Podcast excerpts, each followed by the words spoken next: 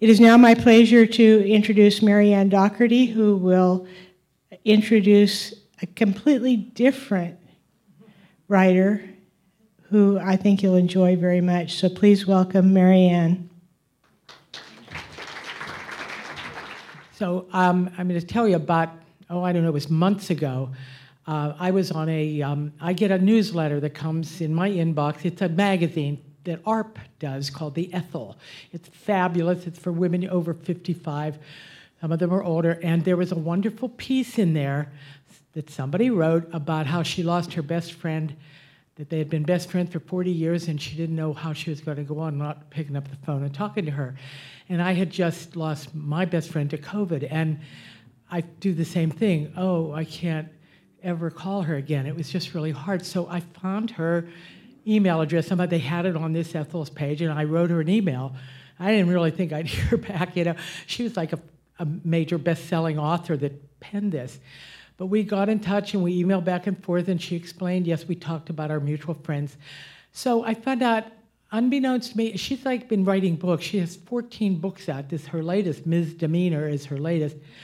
And I had never, never known about you, which I can't even believe because I read a ton of stuff. But this is what happens. There's a lot of books, and you sometimes things fall through, through the cracks. So I ordered her book, Rachel to the Rescue, and laughed out loud. It was hilarious. And then she had said she had a new book coming out called Ms. Demeanor, and it's a play on the word misdemeanor. And when you read the write on, it'll tell you what it's about. It's very funny. She's really, really like wry social commentary. Her, her books just really hit a nerve. What's going on in the world, and and then I bought her book called The Inn at Lake Divine, which I would recommend you getting. Uh, Chaucer's has a, a, number of her books for sale downstairs, so go down and take a look, and she'll sign them. But um, at Lake Divine was one of her earlier novels, and I loved it. It's great. So tomorrow, when you get the daily briefing, I mention uh, the opening line from that book because I'm doing a little thing tomorrow about grand openings, how a first line of a book is really important and what it does and I used a line from her book. And uh, she just, and, and then I, I saw in Vanity Fair in December's issue, her book was one of the 10. Every month they recommend 10 books. And there was Ms. Demeanor. And it's hilarious. Like I wrote her an email like, hey, I just, you're in Vanity Fair. Like she wouldn't know that, you know, but I, I told her. And uh, so I was all excited, like, oh, look, this person I know, she's in there. And then she told me that in January this year, um, Barnes and Noble uh, they named her they named Ms. Demeanor. It was their fiction book for January. So that's like a big thing. And uh, anyway, I'm so happy that she just, she offered to come. I couldn't believe she said yes. It was like I didn't I didn't have to twist too much, but she was great about it. And she came in from Massachusetts. She lives in the New York area.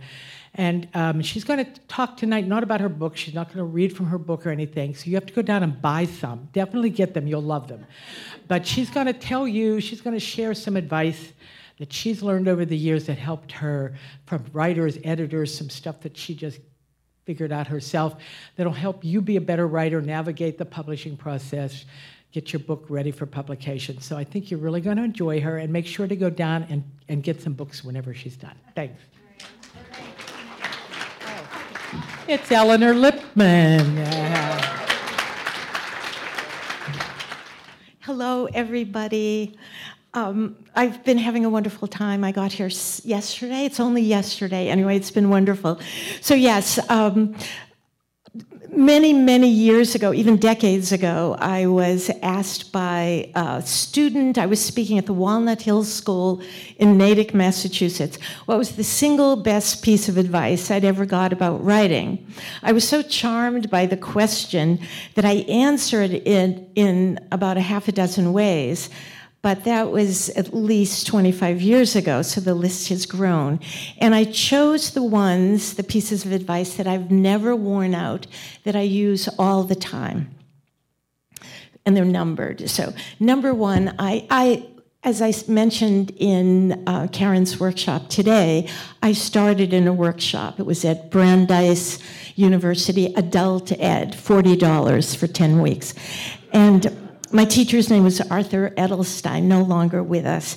Anyway, advice number one prepare to write badly. And then I quote um, Allegra Goodman You must decide which you like better the perfectionist within or the flawed pages at hand. Number two, and this I've done many times, sometimes the best way to revise is to start something new. Now, I read in a May 2006 interview with one of my heroes, British novelist Fay Weldon. I think she's best known for The Loves and Lives of a She Devil, a sort of literary, comedic, wonderful wry author. So I read this. If you get to the end, and this was, I think, in the Guardian, a friend, London, London Times, a friend brought it back. If you get to the end of chapter three, she wrote, of your novel and come to a full stop, you haven't got writer's block. You've just said all that you've got to say. When this happens, you have to rethink the whole book. No, wait, hold on. Are you interested enough to go back to the beginning to develop your ideas? Sometimes it can be as simple as introducing another character or subplot. But if it feels too painful or difficult, then it's almost all, almost certainly wrong and you should just give over. In other words, it doesn't say this, this is what I'm saying. It's not you, it is the work. So that's a little, so I found that, so no writer wants to hear that, but I thought, um, well, how can I fix this? I've thrown many, most beginnings of any novels, I always have false starts. But in the, my last two novels, I thought, hmm, what was that thing Fay Weldon said?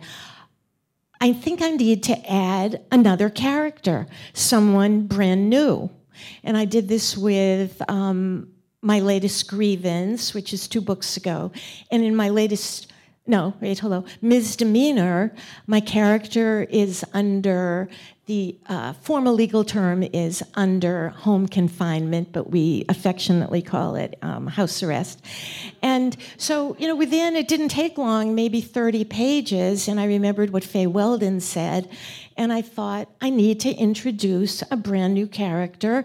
So I had my character's doorman hint that there was someone else in the building who was also wearing an ankle monitor. So that brought about um, Perry Salisbury, a love, a love interest eventually. And um, also, another really for me unforgettable piece of advice was early on i was working on my first novel and i was just having a bagel with a friend in northampton massachusetts and he was just at the same stage i was only he'd gone to the iowa writers workshop and i had not. And he said i was feeling a little stuck and he said why don't you jump ahead and write a chapter that you know will be in there eventually and I forget what it was, but I thought, well, that'll be good. I'll forget feeling stuck and I'll go ahead and I'll write this chapter. And then he had said, you know, and then what you'll do is you'll write a bridge to that chapter. But what I discovered was I didn't have to write the damn bridge, that just by sort of psychologically you know, not working it out too much. Just go ahead, write something, wedding, funeral, whatever it was. And I was there, not done, but, you know, skip ahead, write something that you think is in the future. Tell yourself you're going to write a bridge to that. You might not have to. Um, oh, okay. This is something I use every day.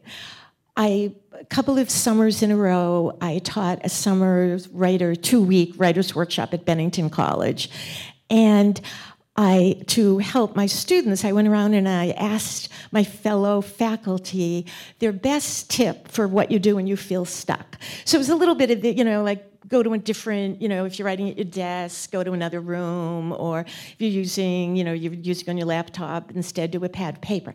But the best advice, and I do this all the time, and it was by Carol Edgarian, who was a San Francisco writer, and she said, go back to the truest line. And I just, and I find that, I don't think it needs that much explanation, But I'm moving ahead, and I've got a few sort of rubbish lines. It's a few lines of dialogue that maybe aren't going anywhere, and I'm doubting them. And I just sort of move backwards until I find the truest line. And that is a major help for me. Now, I quote John Gardner a lot. Um, big fan when I teach. I use his book on becoming a novelist, which is not, you don't have to be writing novels to get wonderful advice for him. But he says, said, he's no longer with us, the first quality of good storytelling is storytelling, which I amend to a writer's first duty is to storytelling. He said, brilliant technique is a nuisance if it pointlessly prevents us from seeing the characters and what they do. And my late husband, I'd be reading a book and he'd say, Do you like it? And I'd say, Well, you know, the writing is beautiful. And he'd say, You hate it. So, anyway.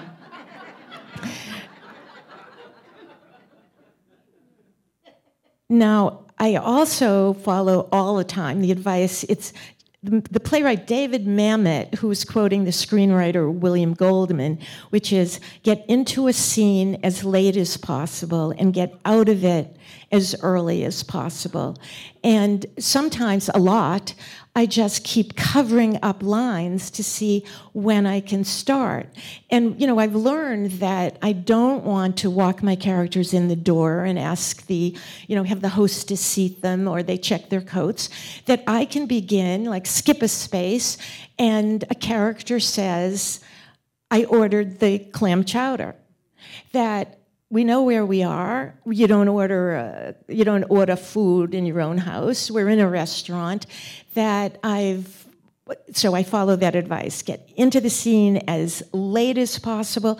And one of the examples, I was working on one of my novels, and a character is just learning the long story about how her mother died. And then there's this sort of funeral cortege, and in the draft, I first have her repeat to the policeman who's directing traffic just what she's heard about the sort of accidental death of her mother. And so I kept putting my hand over all that second explanation until I got to a line where the policeman says, I'm sure you know that we've thought about that. So none of it gets repeated, skip to space, and I just, the policeman says, you know, don't worry. Of course, we thought of it that we. So okay, that's my own personal example of this. Um, now let's see.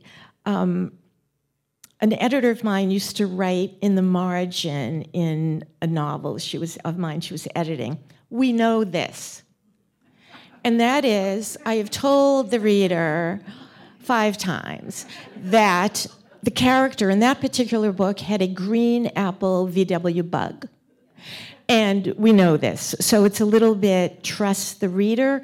And when I was teaching one of the second year I was teaching at Bennington, I was saying over and over in class, it's, it's genug, which is Yiddish, and it means enough. So I would say, you know, genug on the green apple bug and genug on this and genug on that. And it just means trust the reader. Because you've written something months ago and maybe you're explaining what the house looks like or what the person looks like. And trust the reader because eventually the reader will be reading it you know quick more quickly than you did. Okay. This is one of my also this is also a quote from john gardner. Oh and this helps. I do this all the time. He wrote to change a character's name from Jane to Cynthia is to feel the fictional ground shudder beneath her feet.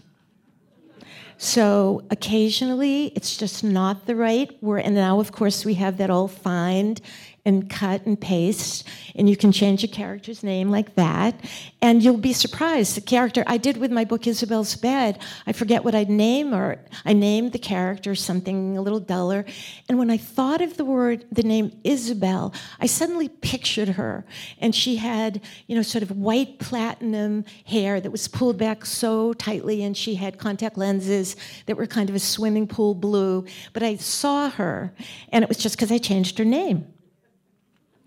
Now, number nine. avoid what Henry James called weak specification. That can be one of my pet peeves, be careful about this. A sentence with too many prepositional phrases, like out of the house, down the street, into the car. First of all, boring prepositional phrases, too many of them. And also by weak specification, the opposite of that is sort of lively and and um, Monty talked about this last night.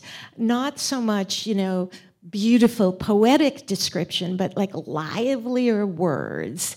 And, you know, don't say she watered the plant, say, you know, maybe she watered the split leaf philodendron or something that has some character, some muscle, and maybe the character watered the plant with bottled water that says something about the character. You know, can get a little more out of it. Who knows?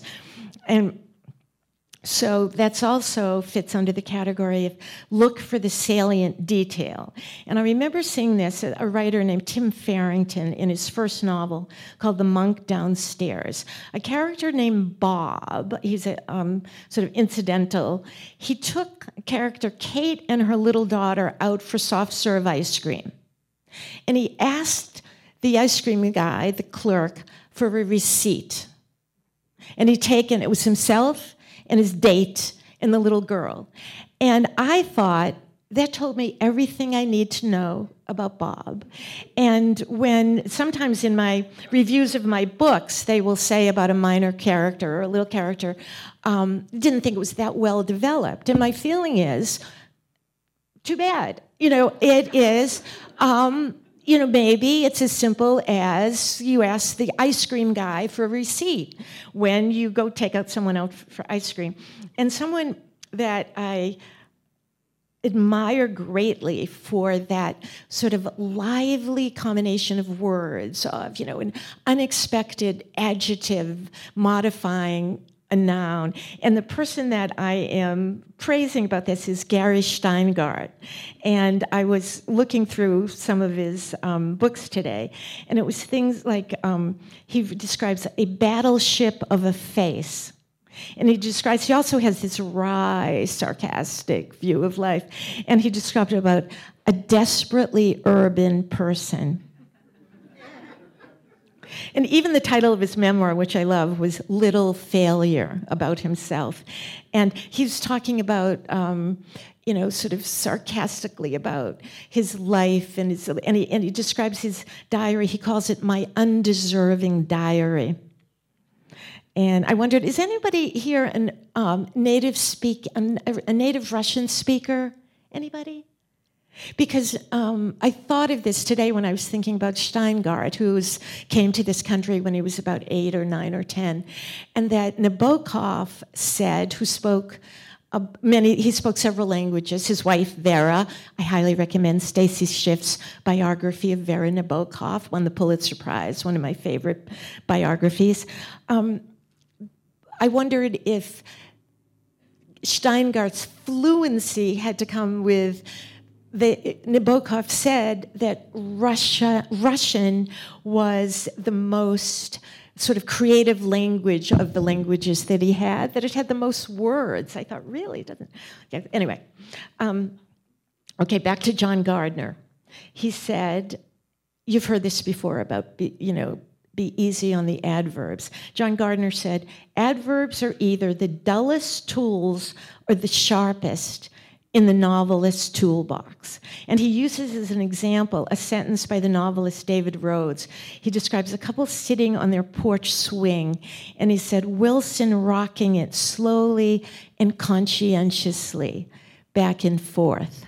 So I think that's, for me, that's an example of the sharpest tool in the box that you don't want to say, um, he said something angrily. This is my writing teacher talking again from way back at Brandeis.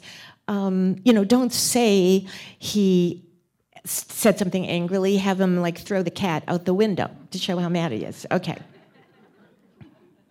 Now, something else, this came up in class today that I spouted.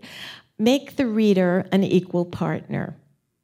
And I discovered when I was teaching, um, especially teaching at Hampshire College, um, that my undergraduate writers often felt that I am, they were feeling like, I am so subtle that I like that you don't know what's going on. I want you to figure it out. And I want you to, you know, so, um, and I think that the best example of making the reader an equal partner is this. And it's by Peter Taylor in the opening of his novel, The Old Forest. And I quote it I was already formally engaged, as we used to say, to the girl I was going to marry. But still, I sometimes went out on the town with girls of a different sort. And during the very week before the date set for the wedding in December, I was in an automobile accident at a time where one of those girls was with me. It was a calamitous thing to have happen, not the accident itself, which caused no serious injury to anyone, but the accident plus the presence of that girl.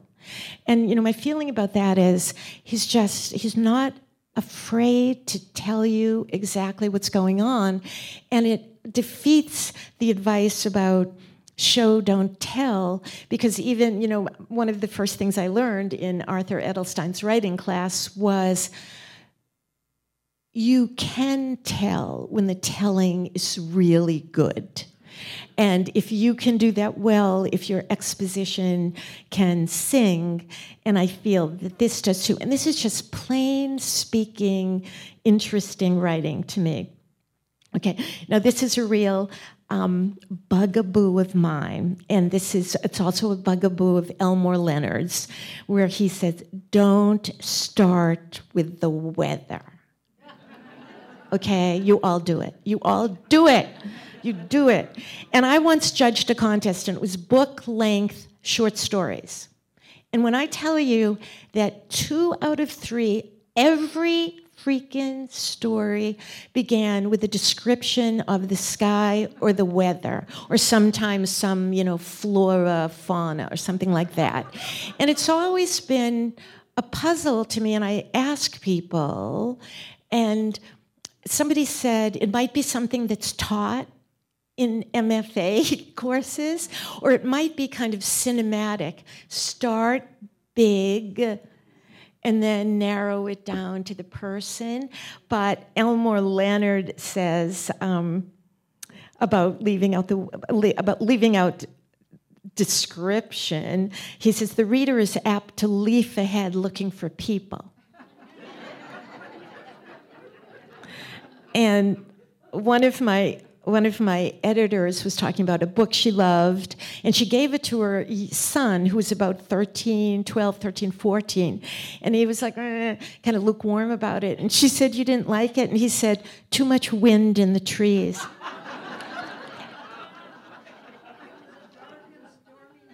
yeah, right. And also, um, Elmore Leonard always said, I try to leave out the parts that people skip.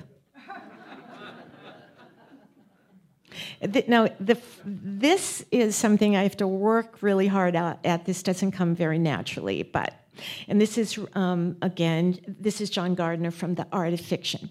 The writer must present, moment by moment, concrete images drawn from a careful observation of how people behave, and he must render the connections between moments, the exact gestures, facial expressions, or turns of speech that within any given scene move human beings from one instant to the next. So the short version of that is, you know, uh, I write, dialogue comes easily to me. And in arts class, when he was getting my first or second not very good stories, I mean, I was such a beginner that he would say, he said things like, you know what's nice?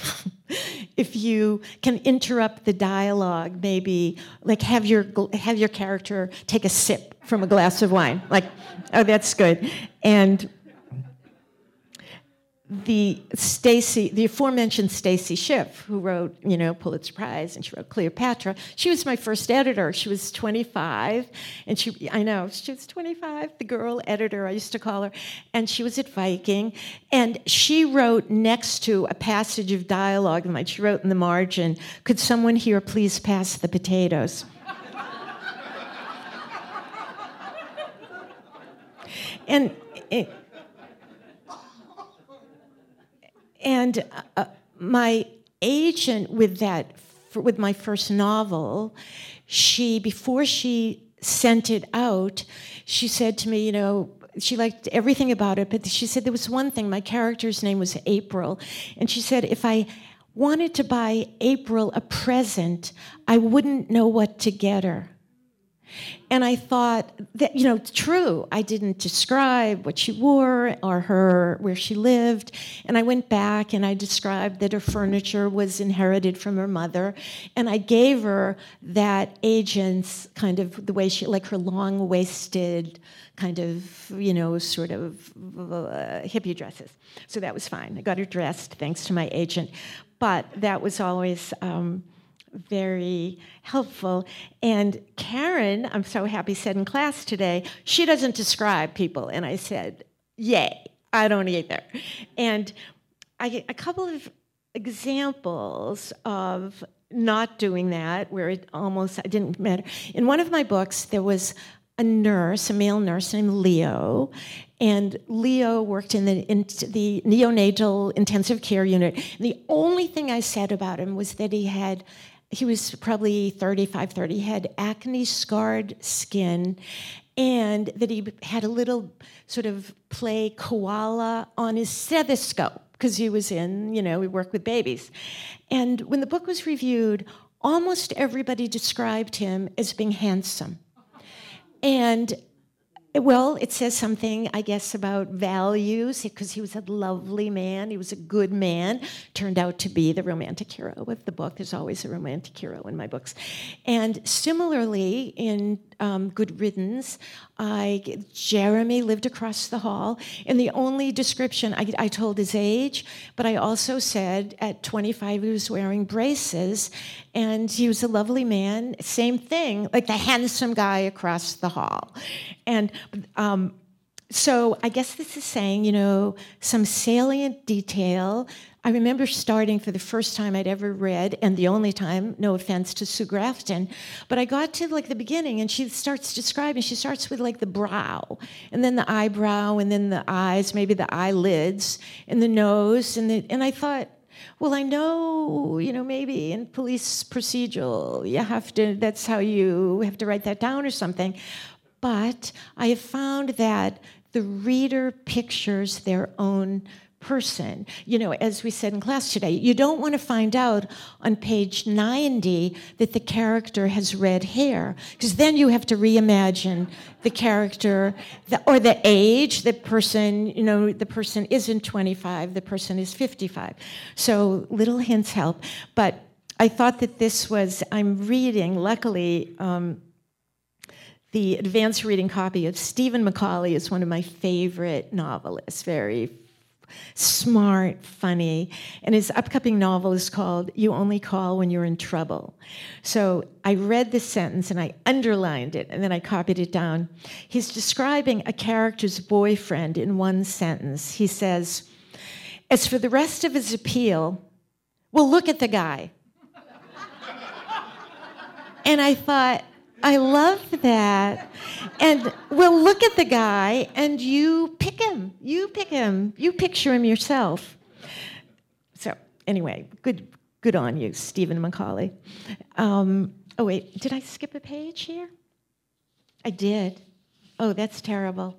oh, okay, this is important. No, weak specification did that. Okay. This was something else in my first writing class with Arthur Edelstein. And that was a woman named Bernice Raven. He, re- he used to read the, the, stories, and he read this class. He read this story, and it was called "Cabin Class to Popjanica." I hope I got that name. And it was set in the 30s in she was the daughter the narrator was the daughter of an american immigrant butcher who'd made it big who'd come from the shtetl in poland and had made it big. Well not made it big, but he was a successful Pole uh, um, uh, butcher in who knows around Boston, and was taking the family home cabin class to this ghetto, and this was the 30s, the 30s in Poland. So you get that, and the Holocaust is never mentioned, but the aunt, his sister, is behind there, behind, left behind, and she's a butcher, and there's blood on her apron, and you get the idea. You get the idea, and it's just this brilliant story where the father's profession is used as sort of a foreshadowing, but the point of view is from this, you know, bored 60, 15 year old girl from Massachusetts who's dragged back to the old country on vacation. And so you hear the scorn in her voice and the boredom and everything like that. So when he finished, he said to the class, So what do you think? And we all said, like, oh, it's perfect. Oh my God. And he didn't like that. You know, he wanted feedback. And he said, So, you know, no, nobody, nothing, nobody had any criticism. So he said, Bernice, um, okay, Bernice, I have a question for you. What if your father hadn't been a butcher in real life? What if he'd owned a, gal- a gas station? So Bernice said, and she was very dramatic. And she said, "Oh, I think I would have used these sort of metaphors about, you know, the sort of liquids going through the, you know, the pipes." And she went on a bit. She went on a bit, and he let her go on a bit. And then he said, "No, that's the wrong answer. The right answer is I would have made him a butcher. And it was like this profound moment because all it meant is, you know, you have to learn when to lie. And in class today, is Liz here? Liz, we're to. No, oh, because in the it, it, one of the stories today, the character was 22, and I said, you know, did she have to be 22? And she said, well, you know, it's kind of about me. And I was 22 and I thought, you know, sometimes when I was teaching a story, there was five kids in the next in the house, and I said, you know, do you need all those kids? Do they really add to the story? And it's like, well, there were five kids in the house next door. No, you got to learn when to lie.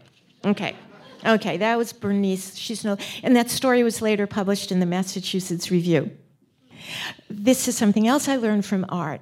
We're reading a story, he's reading a story aloud, and he said to us that the writer's feet were showing. So he had to explain, but so, and he had to explain what that meant. And what it was was the character, a woman, had the car had broken down, I think, or something, and she opened the hood of the car and she manipulated something and fixed what was wrong with it. And the author wrote, she'd taken a course at the local adult ed something or other where she learned how to do this. And he that's what he said was the author's feet were showing. And sometimes we do that. We do that where we something's done and we feel like we have to explain now how we knew that, how the reader will accept that maybe that woman, why would she know how to fix a car? So, author's feet showing, it comes up more than you know. You'll find it in books you read written by other people. Now, um, Elmore Leonard again. And this has to do with talking about description and what I consider one of the things I don't like about it is it often feels for like a reach to sound poetic, or as my old editor used to say, poetique, when it's when it's a reach. And Elmore Leonard said, if it sounds like writing, I rewrite it. And something I use as a test from most fiction, and it's a sentence and it was a sentence of criticism that H.G. Wells wrote to Rebecca West about a novel of hers that he didn't think was quite working. And he said, I want to believe it's a life I am living rather than a book I am reading. and I remember and it was that same contest I was judging with all the short stories.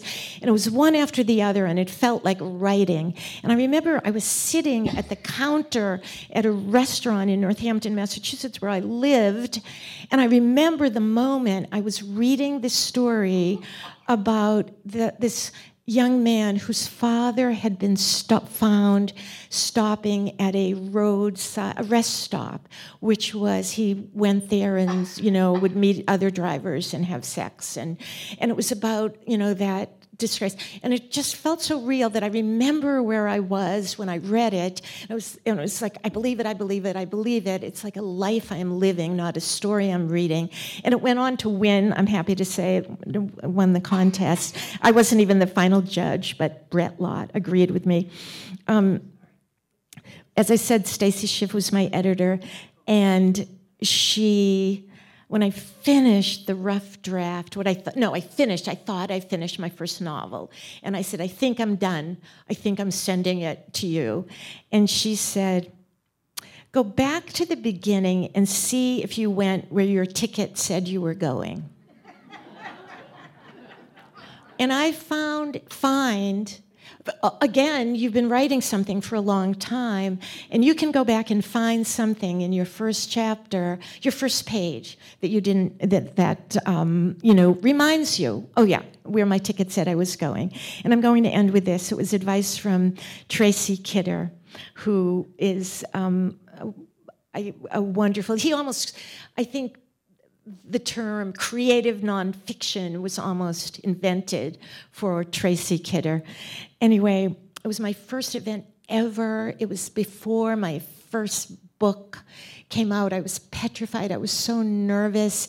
And he, you know, before it started, he said, you know, what's the matter? And I said, you know, it's, oh, you know, the first book, I'm nervous. Like, I don't know what kind of, you know, I'm hoping I would get a good Publishers Weekly review. And he said something that I have to remind myself a lot. He said, there's the writing, and then there's everything else. And by that he meant reviews, sales, bestseller lists, prizes. I think today he would say Instagram, what other people are posting about their own books that could drive you crazy, and Facebook and other people's self promotion. And I think he would say that, that there's the writing and there's everything else. So thank you. Would anyone have any questions? What's your next book after Ms. Demeanor? Uh, I, I'm I'm about 80 no i'm about almost 198 pages into the next one and it's about my character owns uh, an estate sale business she's inherited it from her parents so i need a title oh thank you oh thank you thank you um, and i'll be oh yes i watched a movie that one of your books was based on. Then, then she found me. Then she found me. What was it like to see your book turned into a movie, and did it change your life? Oh, you know, it got uh, the, the, it got option before. You know, I mean, I knew that the Godfather was a book first, and I knew that. Um, Mary Poppins was a book first, but it was a, like a shock to me when I got a phone call that people were interested. My first novel. So this is, and the book hadn't come out yet. So that I heard about that option in something like the book came out in 1990. The movie came out in 2008. And my son was in first grade, and I picked him up at school, and it had been optioned by Sigourney Weaver, who it ended up being made by Helen Hunt, but you know, those things happen. And, and he'd seen Ghostbusters. So I said, um, Mummy's book, you know, Sigourney Weaver. And, and he said something that I don't think many first graders say. He said to me, um, You're not doing it for the money, are you? I know. I know. And then like 20, I don't know how many years, he was 20, like, wait, six years old, six and 18, six and 19. So he was about 25 when he came to the premiere. And I during the reception, I brought him over and introduced him to um, Helen Hunt and her partner. And he, my son put his arm around me and he said, um, I hope you know you made my mother's decade. But, um, but it, you know, it took forever. It took forever.